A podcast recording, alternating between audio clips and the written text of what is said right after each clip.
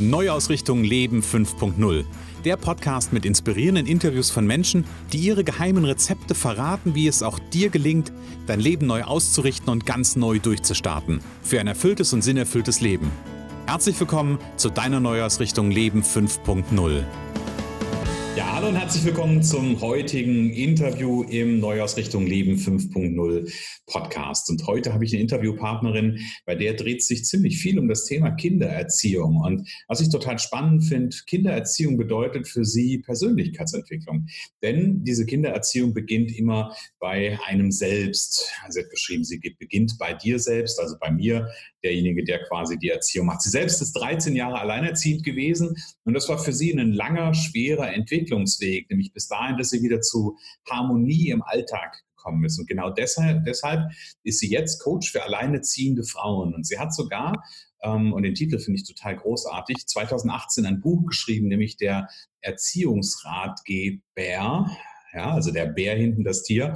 Und 2019 stand sie unter anderem auf der Bühne von Gedankentanken, nämlich bei der Gedankentanken Rednernacht. Ja, und ich sage ganz herzlich willkommen und Achtung, jetzt erklärt sich gleich auch der Name, liebe Ina Bär. Liebe Ina, schön, dass du da bist heute. Ja, vielen, vielen Dank, lieber Christian, dass ich da sein darf in deinem tollen Podcast. Und ja, sehr gerne. Und ich finde ja, ähm, ich finde ja dein, den Namen deines Buches total großartig. Ich mag ja solche Wortspiele, Erziehungsratgeber. Ähm, wie ist es dazu gekommen? Ja, tatsächlich äh, hieß ich, als ich das Buch geschrieben habe vor zwei Jahren, da hieß ich noch gar nicht wieder Bär. Weil Bär mhm. ist mein Mädchenname, den ich jetzt seit vier Wochen ungefähr auch wieder angenommen habe. Okay. Aber ich bin jetzt seit ungefähr 15 Jahren geschieden und ich habe damals einfach den Namen meines Mannes behalten, weil die Kinder so hießen und ich war mhm. sehr lange alleine. Und, und als ich dann das Buch geschrieben habe, Mhm. Da wollte ich meinen Namen, meinen richtigen Namen nicht nehmen. Warum auch immer. Ich war damals auch in der Öffentlichkeit nicht sichtbar, war noch nicht selbstständig, also lebte so für mich und wollte das auch bleiben und habe überlegt, was nehme ich ein Pseudonym? Und dann sagte mein Partner, dann nimm doch deinen Mädchennamen, Ina okay. Bär für das Buch und, und eben auch diesen Titel, also dieses so zu verbinden, das war mhm. dann eine tolle Sache, ja. Okay, das heißt, damals war das noch, äh, war das quasi so in Anführungsstrichen der Künstlername Ina Bär? Genau, es war mehr oder weniger der Künstlername. Keiner wusste, dass das mein, nur mein Mädchenname ist und mhm. dass ich auch nicht anders heiße, aber genau, okay. ich wollte den Namen jetzt gerne wieder annehmen. ja, und dann kommen ja Dinge zusammen, die zusammengehören wieder. Ne? Also von daher, das ist doch wunderbar. Genau. Liebe Ina, ich würde gerne eine Einstiegsfrage, äh, würde ich dir gerne stellen. Das ist eine Frage, die ich all meinen Interviewpartnern stelle. Ähm, das quasi bildet so ein Stück weit den Rahmen unseres Interviews. Ähm, und zwar, wenn du es ein bisschen momentan mal so auf dein Leben so drauf schaust, wenn du so dein Leben vor deinem geistigen Auge, wie es momentan ist, so ein bisschen Revue passieren lässt. Ähm, wie fühlt sich dein Leben im Moment für dich an? Also mein Leben war generell ein, immer ein sehr bewegtes Leben und im Moment gerade ähm, würde ich sagen, es ist ein erfülltes Leben, aber ich bin gerade jetzt, heute und an diesem Wochenende wieder an einem riesengroßen Umbruch und an einem Neuanfang, weil mein kleiner Sohn zieht morgen aus, aus der Wohnung hier und wenn man 13 Jahre alleinerziehend war und so eine mhm. sehr, sehr enge harmonische Bindung zu seinen Kindern hat, dann fällt das tatsächlich echt schwer. Und ich hätte das nicht geglaubt, dass mir das so gehen wird. Also, dass okay. dieses Loslassen wirklich so schwer fällt. Trotz mhm. meiner wirklich Visionen, Ziele, Träume, die ich jetzt wirklich verwirklichen werde. Aber mhm. Mhm. Ja, ist dann schon nochmal was anderes. Man kann sich Dinge vorstellen und wenn sie dann wirklich, wirklich werden, ähm, dann hat das dann doch nochmal eine Auswirkung. Genau. ja, das ist total spannend. Ähm, von daher, also was, äh, wir haben uns im, Vorgespräch ja schon darüber unterhalten, dass da gerade im Grunde genommen ja für dich auch ein Umbruch ansteht. Und von daher ist es ja irgendwie auch umso passender, ähm, dass wir heute den Neuausrichtung Leben 5.0 Podcast miteinander machen. Ähm, freue ich mich natürlich umso mehr. Du hast gesagt, du fühlst dich erfüllt und trotzdem ist es Umbruch. Wie fühlt sich für dich dieses ähm, also wenn du mal so in deinen Körper reinspürst, wie, wie fühlt sich dieses Erfülltsein an bei dir? Also das Erfülltsein, das heißt nicht unbedingt, dass man immer alles hat, äh, was man gerne möchte, sondern mhm. für mich ist es vor allem auch sehr viel, ähm, diese Dinge, die ich nicht mehr möchte, mhm. einfach auch nicht mehr zu tun und nicht mehr zu haben. Also ähm, ich habe zum Beispiel meinen Job nochmal komplett äh, umgeworfen, habe nochmal komplett neu angefangen mit fast 50 Jahren. Mhm. Das als Beispiel, ich bin irgendwann mit meinen Kindern in, einfach in eine neue Stadt gezogen, um einen Neuanfang zu wagen. Also ich habe ziemlich viele Neuanfänge hinter mir und, mhm. und das ist was, was einen prägt und auch ähm, stolz macht. Und das ist für mich so die Erfüllung, das zu tun, also einfach das Alte hinter sich zu lassen und einfach weiterzumachen. Also das mhm. heißt nicht, dass man jetzt wunschlos glücklich ist und keine Ziele und Träume mehr hat. Also mhm. Mhm. Trotzdem glaub, lebe ich gerne in meinem Heute. Also ich bin gerne in, in dem Moment, also in diesem Heute und Jetzt. Also ich tue das, was ich tue, jetzt tue ich gerne. Ganz ja. Einfach. Und ich glaube, das wäre ja auch schlimm, wenn wir keine Ziele, Träume und Wünsche mehr hätten. Richtig. Ja, also, tut. Mm, genau, dann wäre es quasi, dann wären wir an irgendeinem Ende angelangt quasi. Aber das ist spannend zu hören. Also das ist spannend zu hören und das liebe ich ja in den Interviews, äh, Menschen zu zeigen, die in ihrem Leben einfach auch schon durchaus an vielen, an vielen Wendepunkten angekommen sind und viele, ähm, viele Dinge verändert haben. Was ich gerade gehört habe, das ist, finde ich total bewundernswert, wenn wir mit fast 50 nochmal so das ganze berufliche Dasein irgendwie zu verändern, weil häufig ist es ja irgendwie so, ich, ich kenne ganz viele, die dann sowas sagen wie, ja, wer will mich denn, wer, was will ich denn mit 50 oder mit, keine Ahnung, Ende 40, Anfang 50, was will ich denn noch anderes machen? Mich will doch keiner mehr, ich, ich finde doch nichts anderes mehr. Da steckt ja also immer ganz, ganz viel, ähm, ja, ganz, ganz viel Glaubenssatz natürlich auch drin. Deswegen finde ich es so wunderbar, so eine Geschichte wie deine einfach hier erzählen zu dürfen. Ähm, und lass uns bei dem Thema Geschichte mal bleiben. Gib uns doch mal so ein, so ein lass uns, lass uns dich ein bisschen kennenlernen. Also erzähl uns ein bisschen dazu, wo kommst du eigentlich her, wer bist du, wer ist die Ina Bär?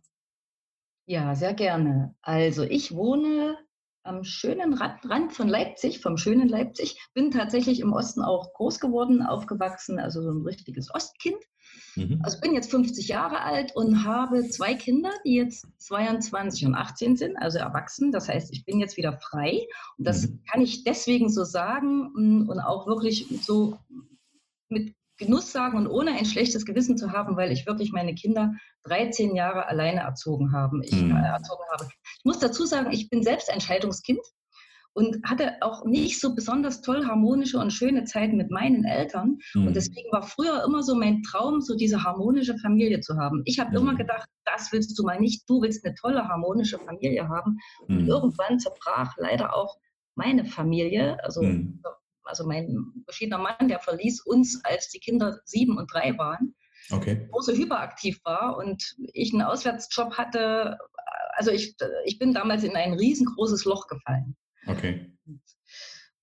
Und hatte äh, wirklich auch gesundheitliche Auswirkungen. Also ich habe dann gedacht, du musst jetzt einfach weiter funktionieren, du bist für die Kinder alleine da. Also eben auch diese, diese Glaubenssätze und dieses Müssen und dieses Perfekt sein wollen. Und ich habe mhm. eigentlich nur noch funktioniert. Mhm. Und irgendwann hat es tatsächlich also dann zu einem über Panikattacken, Schlafstörungen, zu einem Burnout geführt, wo ich dann Krass. wusste, du musst jetzt was ändern, du musst.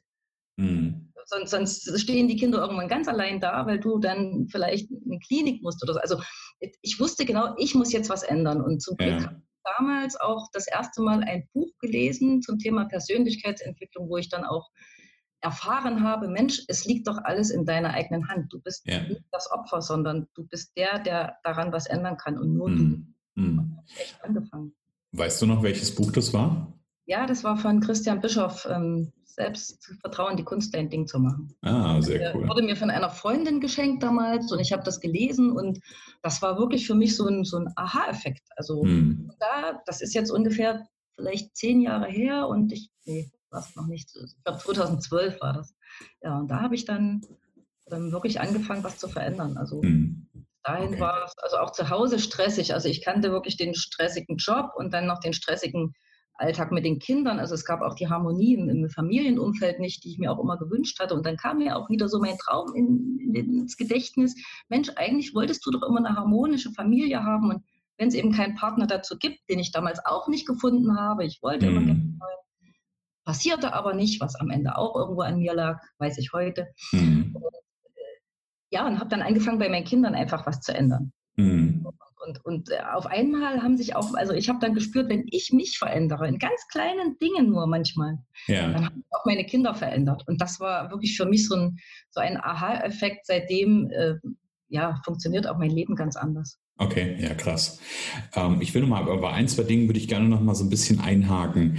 Ähm, ich, ich äh, erlebe, also vielleicht ist das so, so in, dem, in dem Alter so, so ein Thema. Also ich bin jetzt Anfang 40 ähm, und ich erlebe so in meinem äh, in meinem Umfeld durchaus die ein oder andere Trennung. Also das habe ich mir gerade bei dem, bei dem Thema, bei deiner Scheidung vorhin aufgeschrieben. Ähm, und das, was ich spannenderweise ähm, bei denen, die ich jetzt so kennengelernt habe oder wo, wo ich das so gesehen habe, dass sie sich getrennt haben, egal, egal wer da jetzt schuld oder nicht schuld ist an der Stelle.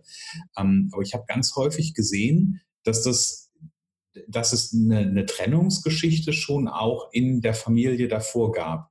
Ähm, so dass ich irgendwann gedacht habe, und, äh, und, bei einem Fall ist es sogar so krass, für mich gefühlt so krass zumindest, ähm, da waren die Eltern 20 Jahre zusammen, haben sich getrennt und dann ist jetzt quasi die, äh, ja, die, die Tochter mit ihrem Mann 20 Jahre ungefähr, also nicht, nicht ganz genau 20 Jahre, zusammen trennt sich da auch. Wie ist da deine Erfahrung? Gibt's da so eine, ist das jetzt ein Zufall, dass ihr euch da getrennt habt oder glaubst du daran, dass wir sowas, ähm, so ein Muster leben?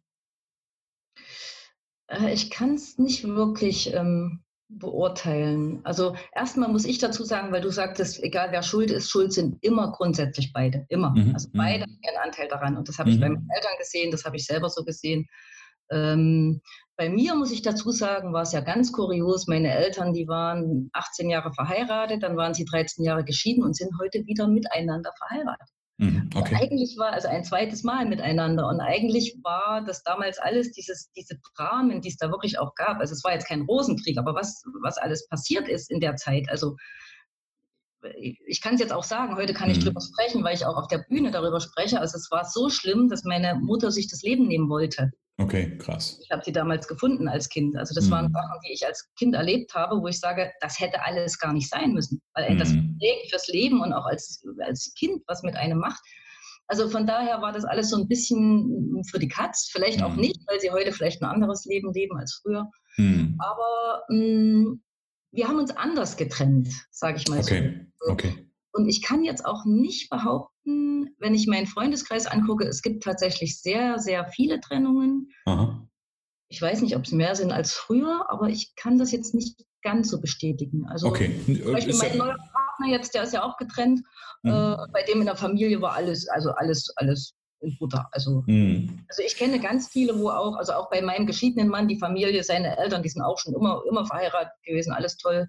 Also das würde ich jetzt nicht ganz so bestätigen. Ja, also ist es so gerade so mein, deswegen, äh, da gucke ich ja, wie ist das so, deswegen nehme ich das so als gefundenes Fressen, könnte ich beinahe gesagt, um da mal bei dir zu horchen, wie so deine Erfahrung ist, ähm, weil ich das jetzt irgendwie so ein paar Mal festgestellt habe und äh, irgendwie so dachte, das ist ja, das ist ja spannend. Haben wir Menschen da einen Wiederholungszwang möglicherweise aus, äh, aus Ahnengeschichten? Also, aber gut, wenn das bei dir an der Stelle anders ist, ist es ja auch vollkommen in Ordnung. Ich glaube schon, dass das einprägt, auf alle Fälle. Und dass wir ja sowieso von unseren Eltern unbewusst lernen, das ist mhm. auch klar. Mhm. Also, dass, dass wir vieles uns abgucken, auch Verhaltensweisen. Also, vielleicht hast du recht, ich kann es aber ich kann es jetzt nicht so aus meiner Beobachtung bestätigen. Hm, okay. Aber was du ja beschrieben hast, das fand ich ganz spannend, ist irgendwie dass ähm, dieser Aspekt, und das ist ja auch immer wieder so das, was man, was man so häufig hört, ähm, dass, man, dass Menschen entweder sagen, ähm, ich will es ganz anders machen, als, äh, als es meine Eltern gemacht haben, oder, ähm, oder ganz häufig wollen sie es anders machen und dann machen sie es ganz genauso, ähm, oder sie machen es halt ganz krass anders. Ähm, und spannend fand ich halt, dass du gesagt hast, irgendwie dein Wunsch war immer eine harmonische Familie. Ähm, und dann hat sich das ja erstmal nicht realisiert und dann hast du gesagt, dann kam das Buch dazu. Gib mir mal so eine Idee davon, was, was, was sind so Dinge, die du verändert hast, die dazu geführt haben, dass es, ähm, ja, dass es harmonisch geworden ist? Eigentlich ganz kleine Dinge. Also erstmal muss, muss man wirklich die Erkenntnis haben, dass man bei sich beginnen darf, dass, ähm, dass man als Eltern, Elternteil immer das Vorbild seiner Kinder ist. Und es gibt da mhm. so einen schönen Satz, den ich auch mal äh, gehört habe in einem Vortrag, der ist so mein Lieblingssatz geworden. Die Dinge, die uns an unseren Kindern am meisten stören, das sind die, die wir ihnen anerzogen und vorgelebt haben. Mhm. Eigentlich ist es genauso wie in einer Partnerschaft. Es geht immer, also dein Kind spiegelt dich immer wieder und dein, mhm. dein Partner eigentlich auch. Also es geht immer darum, dass, dass, dass dich triggert äh, mit Dingen, die du eigentlich selber verändern darfst. Und ich habe wirklich kleine Dinge verändert. Also schon alleine, wie ich mit meinen Kindern geredet habe. Also das geht da los, wenn zum Beispiel ein Kind nicht auf dich hört. Mhm. dann liegt das meistens an dir, dass dein Kind nicht auf dich hört. Also zum mhm. Beispiel, wenn du deinem Kind äh, zu was auffordern möchtest oder einen Wunsch hast oder so, dann guckst dabei an. Dann mhm. sag das nicht nebenbei, wenn du kochst und dein Kind spielt, sondern dann geh hin und guck es an und sage, was du dir wünschst. Oder stell mhm. zum Beispiel keine Fragen. Ne? Mhm. Kannst du das mal so machen oder könntest du mal, sondern fordere das Kind auf und sage, mach mal bitte. Mhm. Also das sind wirklich so Kleinigkeiten, die, die enorme Wirkung haben. Und das habe ich damals auch gemacht. Und einfach diese, diese Konsequenz, die wir als Eltern oft nicht haben, wenn wir selber ein stressiges Leben haben, mhm. Äh, dass man irgendwann dann eben seinen Kindern nachgibt, wenn sie diskutieren, weil man einfach denkt, ach, eigentlich brauche ich jetzt nur meine Ruhe und ich bin überhaupt gar nicht, habe nicht die Kraft, jetzt zu diskutieren, aber dass man sich dann so eine Spirale da rein begibt, ja. das kriegt man oft selbst gar nicht so mit. Und das ist eigentlich eine kleine Sache, die man mal wieder lernen darf und 14 Tage anwenden und dann ist das alles, alles wieder anders. Das mhm, ist ja, ist krass. Erstaunlich, wie mit kleinen Dingen wirklich ganz, ganz viel zu verändern geht. Ja, ja. Also was ich, was ich immer wieder so spannend finde, ist auch so, äh, schlägt so ein Stück weit in die Kerbe rein. Ich erlebe immer wieder, auch, auch im Freundeskreis, erlebe ich äh, Eltern, die dann, also gerade mit ganz viel mit, mit Drohungen arbeiten. Ähm, also Drohungen im Sinne von, wenn du das jetzt nicht machst, dann fahren wir nach Hause oder irgendwas in der Richtung.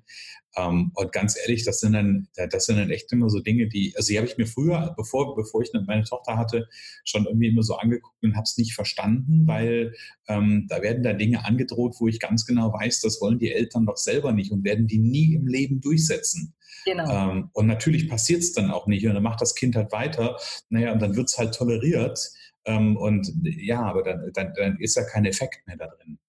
Genau. Also diese irgendwelche Sachen anzudrohen, irgendwelche Strafen, das ist also sowas von, von, von Quatsch, weil, wie, wie du schon selbst sagst, meistens die Eltern das ja sowieso nicht umsetzen. Mhm. oft haben dann die Dinge, die sie ihnen androhen, auch gar nichts damit zu tun. Ja. Also ich kann zum Beispiel meinem Kind sagen, also meine Kinder mussten zum Beispiel früh mit dem Schulbus zur Schule. Und jetzt mhm. kann ich meinem Kind natürlich sagen, pass auf, wenn du jetzt hier trödest, dann verpasst du deinen Bus. Mhm. Das ist jetzt keine Androhung für eine Strafe, sondern das ist einfach eine logische Konsequenz, die sich daraus mhm. ergibt kann ich mhm. meinem Kind schon sagen und zeigen.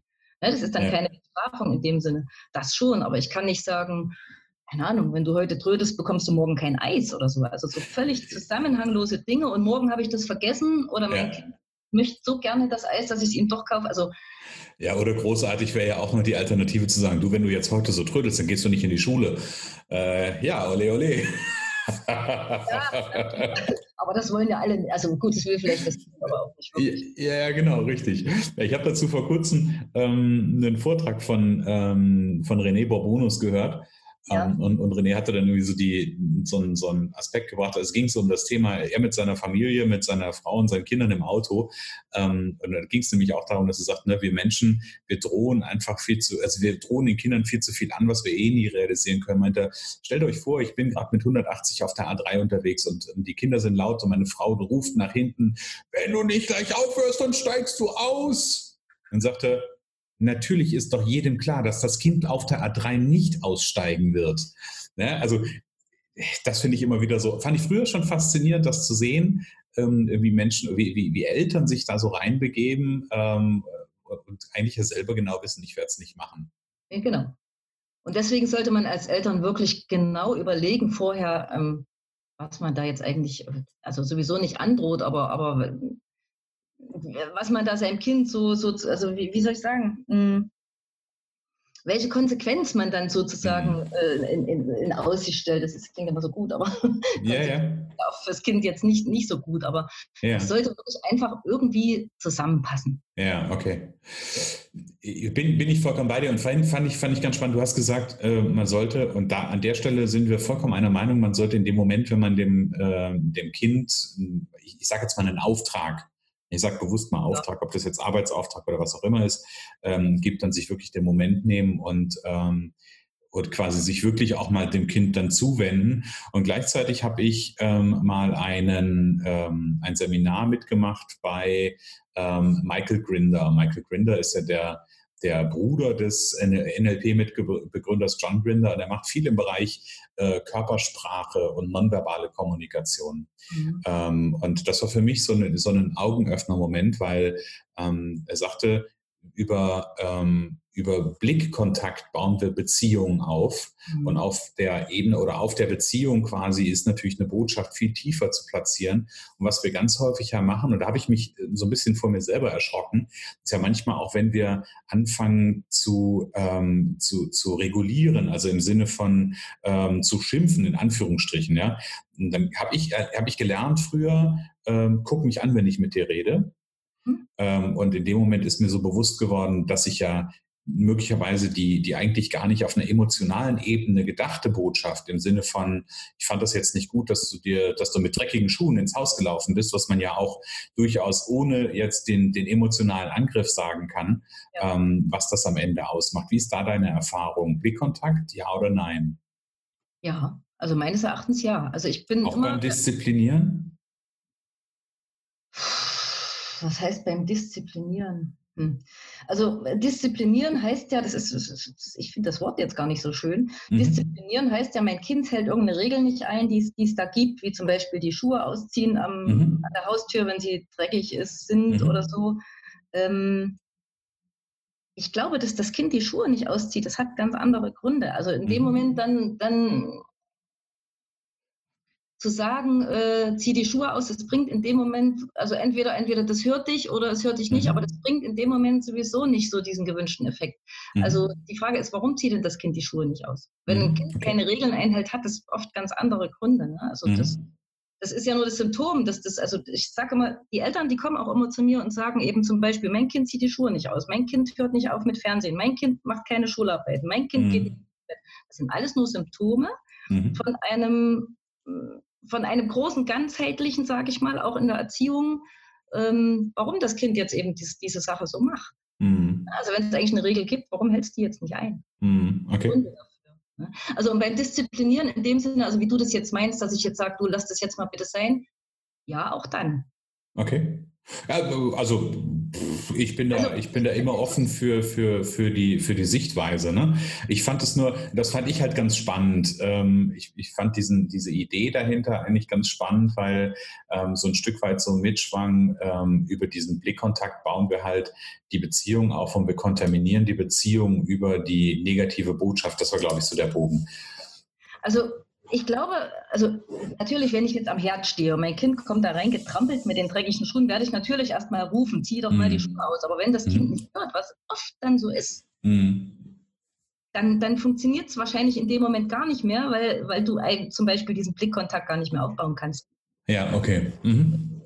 Ich würde zum Beispiel auch immer vorschlagen, wenn jetzt dein Kind angenommen, du kochst gerade, ist ein schönes äh, am Herd, also wirklich mhm schönes Beispiel. Und dein Kind, kleineres von mir aus, will dir irgendwas erzählen. Und du mhm. bist aber eigentlich abgelenkt. Mhm. Viele sagen dann, oh, jetzt, jetzt muss ich zuhören, weil mein Kind will mit mir reden. Aber mhm. wenn ich mhm. wirklich zuhören kann, dann sage ich lieber, dann gucke ich das an und sage lieber, du, pass auf, ich kann jetzt nicht wirklich bei dir sein, gedanklich, und dir zuhören. Warte zehn Minuten, merk dir, was du sagen willst, und ich mache das hier fertig und dann komme ich und dann reden wir. Also ja, mehr okay. so also nicht dieses Nebenher immer und alles nebenbei. Und das ist auch oft der Grund, warum Dinge einfach nicht passieren. Ja, okay. Nicht mehr von Mensch zu Mensch so gesagt werden, sondern einfach irgendwo in den Raum und ja, und dann regt man sich auf, dass das Kind nicht reagiert und nicht hört, aber eigentlich liegt es ein bisschen an einem selber. Ist das, ist das auch so ein Stück weit, hat das was mit Bewusstheit zu tun? Genau. Okay. Genau, das ist es. Aufmerksamkeit, ähm, Bewusstheit seinem Kind gegenüber generell. Ja. ja. Und ich sage mal, ich schlage mal so ein bisschen den Bogen am Ende. Bewusstheit, Schrägstrich, ist ja auch ein achtsamer Umgang miteinander, ne? Richtig, genau so. Mhm. Und mein, also ich möchte ja, mein Kind möchte ja, dass ich ihm zuhöre, weil ich möchte ja auch, dass mein Kind mir zuhört. Ne? Also wenn ich mm. Mm. Okay, ja, ist total spannend. Ähm, ich würde gerne noch mal ganz kurz so ein bisschen, also wir, wir könnten, glaube ich, Stunden äh, fachsimpeln über, ähm, über dein Thema. Das machen wir auch sicherlich gleich noch weiter. Ähm, aber ich würde gerne noch mal dahin gucken. Du hast ja gesagt, ähm, du warst ja an dem, äh, an diesem Wendepunkt nach der Scheidung war, oder nach dem, warst dann an deinem Tiefpunkt an der Stelle. Ähm, Jetzt hast du gesagt, du hast das Buch gelesen, aber was hat es gebraucht, um, ähm, um deinem Leben da auch ein Stück weit einfach die, die Richtung zu verändern. Und vor allen Dingen auch an der Stelle, du hast gesagt, mit 50 oder mit fast 50 hast du nochmal deinen beruflichen, äh, deine berufliche Ausrichtung komplett auf den Kopf gestellt. Was hat es für dich gebraucht, um, um den, den, die Schritte zu gehen?